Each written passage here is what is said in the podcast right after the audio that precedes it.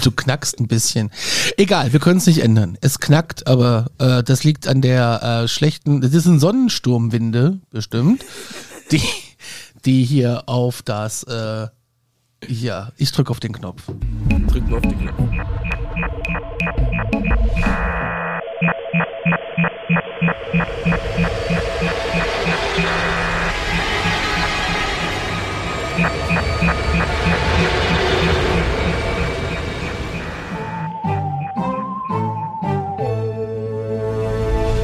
Alarmstufe X, Folge 6.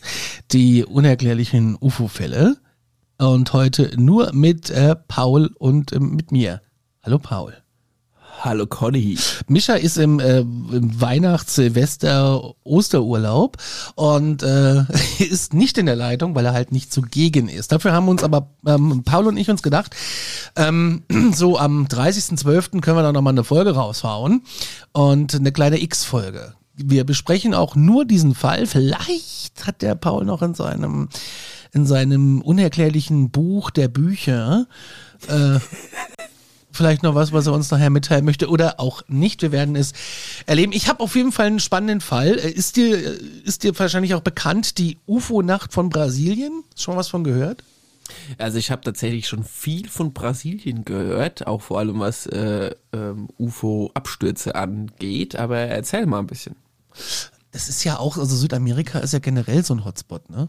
Richtig. Also ich meine, die haben, glaube ich, auch ähm, in ihrer Kultur, in ihrer Gesellschaft dieses Thema mit da Licht einer neben so einem runden Ding, ähm, das haben die, glaube ich, schon eher, äh, äh, soll ich das sagen, ähm, im Rückenmark sitzen, als jetzt äh, wir, wir Deutschen. Also da ist das irgendwie so normal.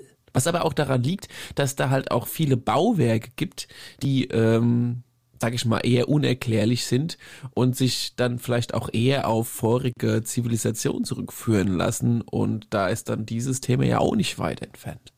Wenn du überlegst, äh, letzte Woche kam eine krasse Meldung über den Ticker. Und zwar, das ist aber ein Fall für eine Hauptfolge. Ähm, wir können es aber kurz anschneiden. Und zwar, Forscher haben 168 neue Kunstwerke bei den Nazca-Linien entdeckt. Das habe ich auch gesehen, habe ich auch gesehen, ja. Also es, ähm, Vor allem 168 halt, neue. Ja, ich meine, da, da ist einfach die Hölle los mit, mit, mit seltsamen Bauwerken, Linien, mit, mit Vorkommnissen. Also, ähm, aber du hast ja einen speziellen rausgepickt, ich glaube von 1986, wenn ich das richtig gesehen habe. Ja, und äh, ich muss noch mal sagen, verzeiht bitte das Knacken in der Leitung. Ich, wir wissen nicht, wo es herkommt. Also es liegt nicht an unserem Equipment.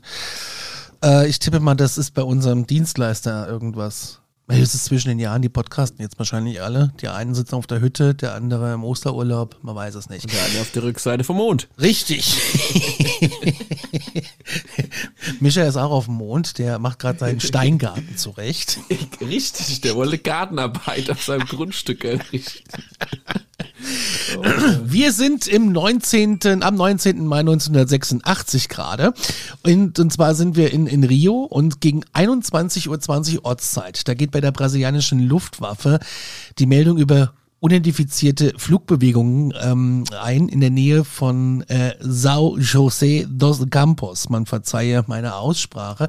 Und die Meldung, die kommt tatsächlich vom Tower des Flughafens der Stadt. Hat man auch selten, dass der Tower sich meldet, oder? Also ich finde es äh, ist nicht so oft, dass, dass, dass ein Tower sagt, ey, ich habe da was Komisches.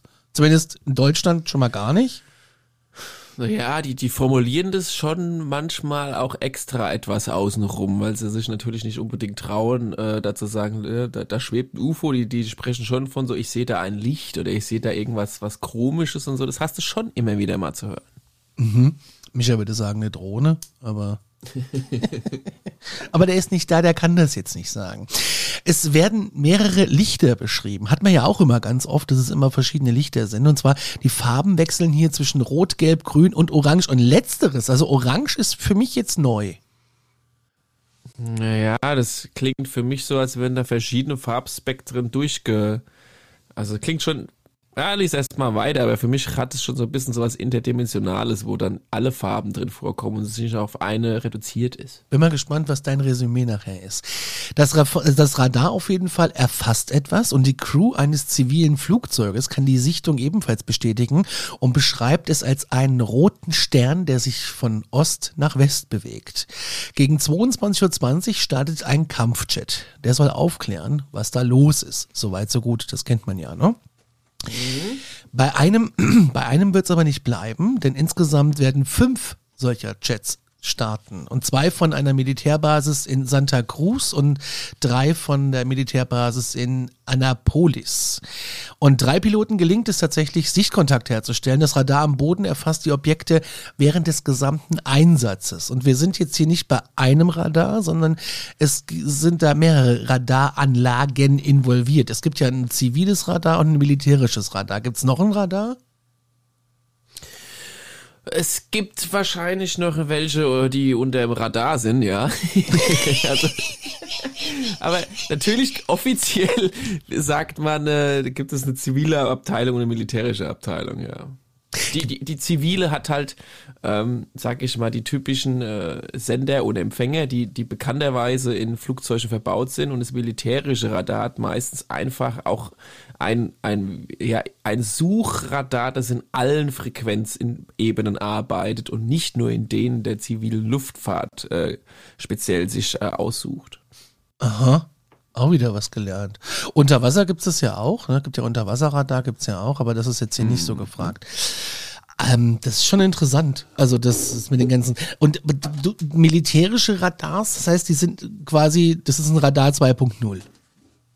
Ja, die, die scannen halt alle Frequenzbereiche ab und ein ziviles Radar fokussiert sich auf die Frequenzbereiche der, der, der Geräte, die in einem Airbus, in der Boeing und so weiter und so fort eingebaut sind. Die sind ja nur in einem ganzen spe speziellen Frequenzbereich. Also wir und, vergleichen ähm, das jetzt mal mit dem Mobilfunk. Du hast deine vier Anbieter, die senden auf den öffentlichen Frequenzen. Genau. Und dann gibt's den Digitalfunk, Mobilfunk, ein eigenes Netz der Bahn und so, da kommst du nicht rein. Genau. So ungefähr kann man Analogie bilden, ist richtig. Aha. Gegen 22.55 Uhr kann Hauptmann Vitaro in einem Jet ein Objekt mit seinem Radar erfassen und wenige Minuten verfolgen, bevor es einfach verschwindet. Visuell konnte, und das finde ich sehr spannend, Vitaro das Objekt aber nicht ausmachen. Mhm. Gegen 23.15 Uhr Leutnant Kleber, ebenfalls Militärjet-Pilot, sieht einen Lichtball direkt vor seiner Maschine. Sein und das Bodenradar sagen ihm, dass es circa 20 Kilometer vor ihm sei. In so einem Militärjet sind ja 20 Kilometer nix. Mhm, ja. Also schon, weiter, schon interessant. Ich, ich, ja, ich, bin mal gespannt, ob es dann jetzt gleich äh, sowas passiert wie eine, eine ähm, ich sag mal, wenn da eine Kurve kommt oder eine spezielle schnelle Geschwindigkeit sich ereignet, die ein normales Flugobjekt nicht aushält, weil dann 27G oder sowas wäre. Das wird dann äh, interessant. Na, da kommen wir gleich zu, kommen wir gleich zu. Circa fünf Minuten später, gegen 23.20 Uhr, kann Hauptmann Dorado in circa 30 Kilometer Entfernung ein rotes Licht sehen. Beides ebenfalls durchs Radar bestätigt. Sein Jet wird sogar von einem begleitet, kann aber, er kann aber nur dieses rote Licht sehen. Also er kann nicht sehen, was es ist. Ob es jetzt ein Dreieck ist, eine Zigarre, ein Tic-Tac, Talk, mhm. Tick-Tack, Tick-Tack, ne? Ja, Tick-Tack. Ähm, oder so. Er kann es also nicht erkennen. Nach einer 180-Grad-Wende, die er macht, verschwinden die Objekte und alles ist vorbei. Das war's. Mhm. Gegen 1 Uhr landen die fünf Jets wieder und alle UFOs scheinen, als ob sie nie da gewesen wären. Also sie sind weg. Mhm. Also krass. Am 23. Mai 1986 beruft der damalige Luftfahrtminister Lima, heißt er, eine Pressekonferenz ein. Dabei sind auch Verantwortliche des Militärs sowie die beteiligten Piloten. Er bestätigt den Vorfall und äh, berichtet, ich zitiere, mehrere Minuten lang wurden unsere Jets von diesen Objekten verfolgt. Wir können ihnen keine Erklärung geben, weil er gefragt wird, was ist die Erklärung dafür? Und die Antwort ist, wir haben keine. Mhm. Daher geht dieser Fall als offizielle UFO-Nacht in Brasilien ein. Minister Lima kündigt an, und jetzt wird's spannend, innerhalb von 30 Tagen einen offiziellen Bericht zu veröffentlichen. Das wurde aber natürlich nicht eingehalten. 2009 wurde eine bis dahin geheim gehaltene interne Untersuchung der Ergebnisse der Öffentlichkeit erst freigegeben. Und in diesem Bericht wird festgestellt, dass das registrierte Phänomen, also die UFOs oder UAPs, wie äh, die Freunde der Präastronautik heute sagen, vom Radar erfasst wurde. Und jetzt kommt's, Paul, es hatte unterschiedliche Geschwindigkeiten von schwebend, stehend bis Überschall. Aber da ist meine Frage, wenn man so einen Überschall hat, dann gibt es da auch einen Knall und die Bevölkerung muss davon ja auch was mitbekommen haben. Da gibt es aber keinerlei Berichte drüber. Hm, ja, nee, muss nicht unbedingt sein. Muss nicht unbedingt das, sein. Das muss in diesem Fall nicht unbedingt sein. Also wenn jetzt man davon ausgeht, und das war ja das genau, worauf ich hinaus wollte, dass das ein, ein, ein ein Objekt ist, das in diesen krassen Geschwindigkeiten unterwegs ist, dann einfach mal auf der Stelle stehen bleiben kann und, und Kurven zieht, wahrscheinlich die jegliche Gehbelastung des menschlichen Körpers normalerweise außer Rand und Band bringen würde. Ja, pass auf. Dann gehe ich mal. In ja? dem Bericht steht nämlich, es gab Fähigkeiten laut dem Bericht von plötzlicher Beschleunigung, Abbremsen sowie extremen Richtungswechseln. Hm. Sowie äh, diverse Farben, nicht nur die oben genannten, wurden gesehen. Das mhm. Militär fügt aber mhm. dem hinzu, dass es sich um Festkörper gehandelt habe, die Information flogen und selbst Abstand halten konnten. Und ähm, Zitat, es handelt sich nicht zwangsläufig um bemannte Fahrzeuge, so steht es also im Bericht. Und abschließend wird in diesem Bericht, der veröffentlicht wurde erst 2009, keine Erklärung für das Phänomen abgegeben. Das ist der ganze Fall. Ja, also gut, ist nicht, ist nicht, äh, wurden wahrscheinlich keine Personen gesehen, deshalb muss man auch dahin schreiben, man kann nicht sagen, dass da Personen drin waren. Das gehe ich jetzt mal davon aus. Aber mit den Kurven, die äh, da auch nochmal erwähnt wurden, wird nochmals verdeutlicht, dass da ähm, in gewisser Weise eine Antriebstechnologie oder in Anführungszeichen eine allgemeine Technologie vorhanden ist, die die eigentlich sich immer wiederkehrend das ähm, widerspiegelt, dass es da noch mehr geben muss als die typische physikalischen Gegebenheiten, von denen wir bisher in den Büchern lesen können. Mhm. Und die haben ja wiederum, und es würde ganz gut zu den Farben passen, diese Antriebstechnologien, die schneiden gleichzeitig halt auch, ähm, ich sage jetzt mal Zeit, Raum, Dimensionen und all diese all diese Aspekte an. Ähm, das heißt, du kannst nicht einfach ein UFO haben, das jetzt diese besonders krassen Bewegungen machen kann und besonders schnell um die Kurve und so weiter und so fort, aber nicht mit Zeit und Raum und Dimension in Verbindung steht, sondern das hängt dann meistens direkt damit zusammen. Also wenn du, wenn du diese Technologie geknackt hast, dann bist du gleichzeitig auch ähm, am Hebel der, der dimensionalen Reisens, des, des Zeitreisens, des also da bist du gleichzeitig automatisch mit dabei. Ja, mhm. Ob du das willst oder nicht, du kannst gar nicht anders. Und das hat ja auch damals Einstein gesagt, als er da ähm, ähm, dabei war, als dieses ähm, Experiment mit der Zeitreise gemacht wurde, mit diesem Schiff. Ähm, Philadelphia-Experiment, genau. Ja, und ja, er hat auch gesagt, da, da passiert mehr. Da, da werden wir jetzt gleich Sachen erleben, die jetzt einfach nicht nur mit Tarnen zu tun hat. Und das war ja der, die ursprüngliche Idee. Wir, wir tarnen irgendwie das Schiff, wir machen es unsichtbar, sondern wir schneiden Energien an und ähm, den, den, die Dimension so an, dass da noch andere krasse Sachen ähm, reinspielen, nämlich eben örtliche Begebenheiten. Und das Schiff ist ja angeblich auch Warnest wieder rausgekommen. Es war ja nicht nur unsichtbar.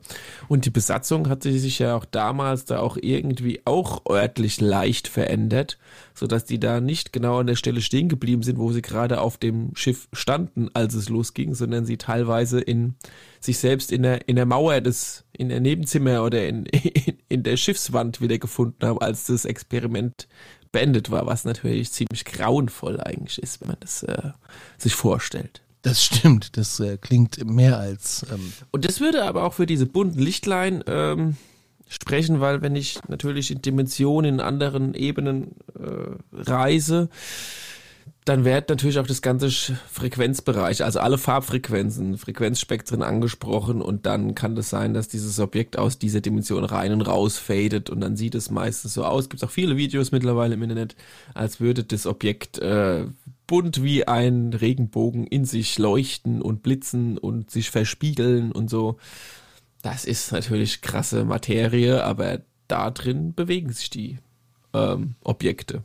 Ich musste so ein bisschen an das äh, Tic-Tac-UFO denken, vorhin tatsächlich. Genau. Ja, so, also diese ganze Geschichte mit den Videos, die aufgetaucht sind, das sind ja auch Aufnahmen von 2004, glaube ich, ne?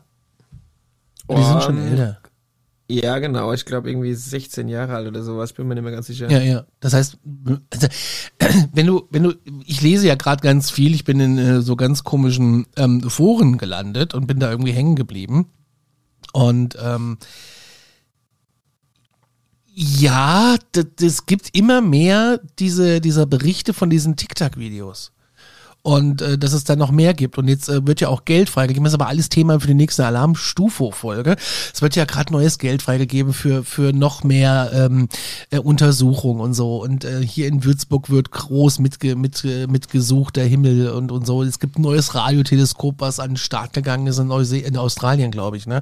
Was irgendwie den halben Himmel abscannt. Und ähm, es gibt jetzt, äh, gestern kam die Meldung, man kann jetzt ähm, Frequenzen messen, quasi, wenn außerirdische Raum Raumschiffe kommen würden mit Warp-Technologie, da müsste man jetzt einen Mischer fragen, was das genau ist, äh, das könnte man quasi aufzeichnen und messen. Wenn es ein fester Körper ist, der mit Warp-Technologie wahrscheinlich irgendwie durch irgendwelche, weiß ich nicht was, Dimensionen rast, äh, könnte man das jetzt messen.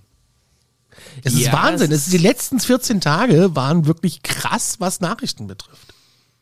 Ja, da muss jetzt einiges aufgeholt werden, was in meinen Augen ja schon längst mehr oder weniger existiert. Aber all diese Sachen werden in meinen Augen auch absichtlich jetzt, äh, da wird jetzt eine ganz bestimmte Sparte, also eben von mir aus diese Warp-Technologie oder wie man sie auch nennen mag, es ist im Prinzip genau das gleiche wie das, was, worüber wir die ganze Zeit wegen reden.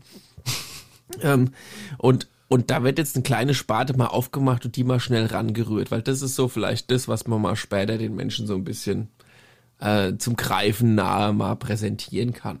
Ähm, und, und dann muss auch nicht alles das aufgedröselt werden, was, was es sonst noch gibt und was die letzten 50 Jahre so passiert ist. Also von daher in meinen Augen äh, etwas kontrollierte, aber gleichzeitig auch durch die durch die Menschen angeregte Aktion, die jetzt in den nächsten Wochen und Monaten und seit einigen Wochen da jetzt an Start ist. Und ich bin auch nach wie vor geflasht von den Inhalten, die auf dem History Channel ja. unter den Ancient Alien Rubrik in den letzten zwei Monaten online gegangen sind. Also ich meine, ich, ich sehe ja meistens nur die Vorschauen da so auf dem offiziellen. Weil du so geizig bist für ein Abo. Ja, nee, ich muss auch ganz ehrlich sagen, ich brauche gar keins, weil ganz ehrlich, all das, was da kommt in der Vorschau, was ich sehe, sind exakt genau die Inhalte, die wir vor drei Jahren in unserem Podcast besprochen haben. Und ich da immer in diese Folgen mitgebracht habe und ich raste da theoretisch schon ein kleines bisschen mit aus, weil ich mir so denke, ey, Genau das ist es, worüber wir die ganze Zeit babbeln. Jetzt habe halt noch in schönem Bild und Richtig, mit, ja. mit schönem Drehbuch und, und auch wirklich schön aufgemacht. Und ähm, dann ärgere ich mich immer noch ein bisschen, wenn ich dann irgendwie mich teilweise so ein bisschen rechtfertigen muss und sagen muss, okay, Leute, also so ganz allein sind wir jetzt wirklich nicht mehr, ne? Ja, wir können über das eine oder andere diskutieren. Geh einfach mal auf den History Channel, da ist alles da. Ja? Ich meine, nicht jeder hat den History Channel und ich vergötter jetzt auch nicht den History Channel, aber es war beeindruckend, in welcher Tiefe die über ähm, die Vorkommnisse von verschiedenen Alien-Spezies schon gesprochen haben. Ja, ja. ja von ja. Insektoiden und von äh, Reptiloiden, worüber wir und der Mischer auch noch vor drei Jahren, also wirklich uns ins Fäustchen gelacht haben, ne, wenn man sich da vorgestellt hat, dass da irgendwelche Echsenmenschen da irgendwo in Peru rumgelaufen wären. Aber die, die hauen denselben Inhalt einfach raus. Ja, es ist Wahnsinn, ist mir auch schon aufgefallen. Also ich meine, ich gucke die Sendung ja, ich habe die auch alle aufgezeichnet, aber ich schaffe tatsächlich auch nicht jede Folge zu gucken. Und ich muss auch ehrlich sagen, manchmal ist es mir auch ein bisschen zu ähm, langweilig, in Anführungszeichen, weil, ach, das haben wir schon besprochen. Oder ja, das kenne ich schon. Oder ja, habe ich schon gelesen. Ja, oder es ist letztendlich, ähm, deshalb ja. sage ich, ich brauche es auch nicht abonnieren, weil in gewisser Weise ist es das. Aber ähm, aber ich liebe die Sendung trotzdem, weil sie gut aufgemacht. Das ist genauso wie ja. ähm, diese Skinwalker Ranch Geschichte, die äh, da aufgemacht wurde beim History Channel, hat ja auch eine eigene Show gehabt. Äh, großartig. Das ziehen ja andere nach, National Geographic und Discovery. Was ich bei Discovery Channel manchmal ganz geil finde, ist äh, die geheimen Akten der NASA. Ja, und was auch sehr spannend war, jetzt auch innerhalb dieser Folgen, die wir mit unserem Thema hier zu tun haben, ne, ähm, die haben eben auch gesagt, hier, wenn da in Peru oder wenn da in Südamerika ähm, da dieses Thema mit Außerirdischen und Aliens und so weiter und so fort äh, äh, äh, durch die Nachrichten geht, dann ist das dann ist es so wie im Sonntagsblatt in Aschaffenburg, keine Ahnung, mal wieder eine Stellenanzeige für, keine Ahnung. Ja, also da, das, das ist in gewisser Weise da gar nicht so lächerlich. Das ist einfach nur da eine Frage von, ja, okay, mal wieder was gefunden, wir müssen es mal genauer durchforschen. Und mhm. das hat in meinen Augen natürlich auch mit den, zum einen mit den vielen Bauwerken, die da, also allein Machu Picchu, ja. ähm, jeder, der da mal war und sich mit diesem Thema äh, auch mal auseinandergesetzt hat, der, der muss zu dem Entschluss kommen. Also erstens mal, dass auf jeden Fall eine vorige Zivilisation ähm, da gelebt haben muss. Jetzt kann man natürlich drüber noch diskutieren, ist es eine Zivilisation gewesen, die von außerhalb äh, des Planeten kam oder die einfach ausgestorben ist, wie auch dem sei. Sie muss krasse Technologie gehabt haben, weil die Steine, die da aufeinander gesetzt wurden, ja, das ist das, das hat nichts mit, äh, wir nehmen an, äh, wir nehmen mal einen Flaschenzug und versuchen mal ein paar Steine. also sorry, nee, ne? Und äh, wir ziehen auch nicht mit 100 Sklaven auf einem Schlitten irgendeinen Stein hoch auf den höchsten Berg da, ne? Also ja, das, ja, ja. sorry, nee. Neulich ähm, war, mal, waren sie ähm, auf der Osterinsel unterwegs mit Ancient Aliens und auch sehr ähm, geil. Auch interessant, auch sehr interessant, aber ähm, ich glaube, ich stehe immer so ein bisschen mehr auf diese, auf diese Stories, wenn dann irgendwelche ähm, ähm, Augenzeugen was berichten und nicht mit irgendwelchen Archäologen irgendwie da unterwegs sind. Weißt du, was ich meine? So, meine Stimme ist übrigens so ein bisschen lidiert. Ja, was ähm, ähm, zu dir, zu deinem Vorfall halt halt auch noch interessant wäre und im Zusammenhang mit den Bauwerken, da sich ja. äh, befinden und ähm, und der Tatsache, dass dort UFO-Sichtungen einfach viel öfters vorkommen als jetzt beispielsweise in Deutschland, ja. Also da steht es halt einfach öfters in der Zeitung, haben wir ja gerade drüber gesprochen. Ja. Es ist irgendwie mehr gang und gäbe. Lässt halt tatsächlich auch die Vermutung offen, dass eventuell ähm, unterhalb der Erdoberfläche in Südamerika die ein oder andere, ich sage jetzt mal, Zivilisation, ob jetzt außerirdisch oder eine frühere Zivilisation von, von Zeit des Atlantis und Lemuria, ähm, dort aktuell vorhanden ist und deren Ein- und Ausflugrouten halt hin und wieder mal ähm, aufgezeichnet werden oder in gewisser Weise erwischt werden, wenn sie halt mal sich verflogen haben und es zu einem Absturz kam. Um es jetzt mal ganz flapsig auszusprechen. Aber da unten ist einfach viel mehr los. Und ähm, wer da mal auch tiefer erforscht, der wird relativ schnell auf diese Annahme ähm, kommen, dass dort gerade aktuell noch eine Zivilisation, ob außerirdisch oder ehemals menschlich, sei jetzt mal noch offen, ähm, aktuell lebt. Ich würde noch mal ganz kurz den Fall abschließen, den ich vorgestellt habe. Da gibt es noch einen Kritiker, der was sagt. Ja. Zu unserem Fall. Und zwar, der sagt, es handelt sich da um Wetterphänomen, was von Radar erfasst wird und äh, auch durch andere Radarstationen erfasst wird. Und das wiederum wird passieren, ähm, wenn er sich das, äh, das wäre also passiert, wenn das, äh, wenn er sich die Radaraufzeichnung ansehen würde, dann würde er ganz klar sagen, er ist Wetter. Und ein anderer Kritiker meint, dass zu dieser Zeit eine Sayut-Kapsel, die Sayut 7, eine russische kleine Station, Müll abgelassen habe und in dieser Region verglüht sei sei. Das macht aber dann mit den Bewegungen keinen Sinn in meinen Augen. Und äh, die brasilianische Luftwaffe aber sagt, nee, sorry Freunde, wir haben hier Daten von so vielen Radarstationen und äh, Augenzeugen, also da gibt's keine Messfehler und ähm, das war auch kein Müll. ja. ja. Das äh, wollte ich ähm, noch kurz erwähnen, bevor wir ähm, Jetzt der Klassiker, ne? Der Wetterballon und Wetterphänomene und so. War übrigens auch äh, mittlerweile eine, eine tolle Folge, auch äh, auf dem History Channel, äh, was damals den Roswell-Fall äh, angeht, mit dem, mit dem Titelblatt, dass ein UFO gelandet ist und genau einen Tag später wurde daraus ein Wetterballon geformt. Krass, ne? Mit dem, ähm, mit der Information, dass es ja dieses eine Bild gibt, bei dem ja der Ranger, ich weiß deren Namen gerade gar nicht, der dieses Stück ähm, Silberplastik da in, in, diese Kamera hält und dieses Foto da, da davon gibt. Ähm, da wurde absichtlich auch Wetterballonmaterial genommen, das er da in den Hand, Händen hielt und dann das Foto geknipst, so im Sinne von, lass uns die ganze Geschichte mal unter den Tisch kehren. Ne? Da hat er auch mitgemacht. aus diversen Gründen, die wir jetzt nicht weiter besprechen, aber dieses, diese Ausrede mit Wetter, oh, ich kann sie nicht mehr hören. Also es ist mit Sicherheit einiges manchmal Wetter und es ist ähm, auch auf dem offiziellen Bericht, der vor, ich glaube, einem halben Jahr rausgekommen ist oder vor einem Jahr von der, der Regierung Amerikas, ist von diesen 144 Fällen auch ein Fall tatsächlich auf ein Wetterphänomen zurückzuführen was aber nicht die anderen 143 Fälle erklärt. Muss man halt auch mal dazu sagen. Echt? Ja, ähm, das, das steht in diesem offiziellen Bericht. Ich weiß gar nicht, wie der nochmal heißt. Der kam ja da ganz offiziell raus und Gott und die Welt hat gedacht, jetzt wird's. Jetzt ist die Verbindung zu dir weg.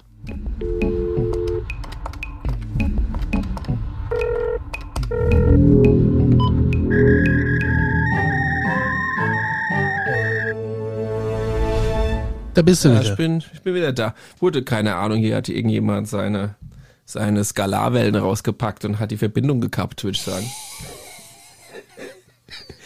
ja, also wie gesagt, von diesen 144 Fällen hätte man den einen Luftballon da auch noch rauslassen können und dann äh, hat man halt dieses offene Thema stehen. Ne? Für alle, die zuhören, die sich jetzt wundern, ich habe hier, ich werd, ich habe hier gerade geschnitten, weil der Paul mir aus der Leitung geflogen ist und ähm, irgendwie stimmt heute was mit der Internetverbindung nicht. Irgendwas ist heute hier, ich weiß auch nicht, was auch immer da in der Leitung ist. Aber wir sind eigentlich mit dem Fall äh, durch.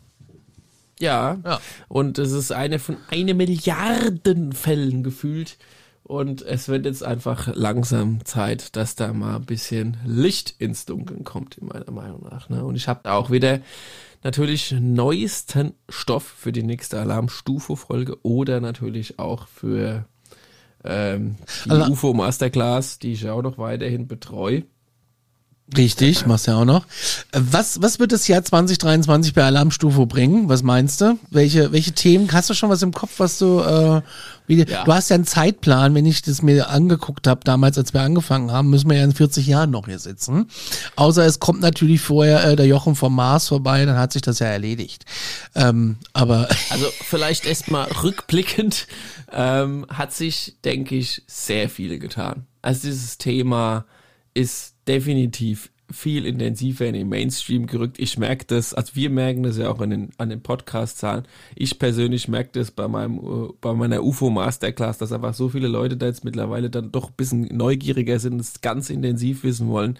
Man, man muss den Fernseher aufmachen und sieht einfach bei History Channel und anderen Sendern, was, was einfach da mittlerweile geboten wird, was für mich für die Zukunft, für das Jahr 2023 und 2024 sagt, das Thema wird definitiv ähm, interessanter werden.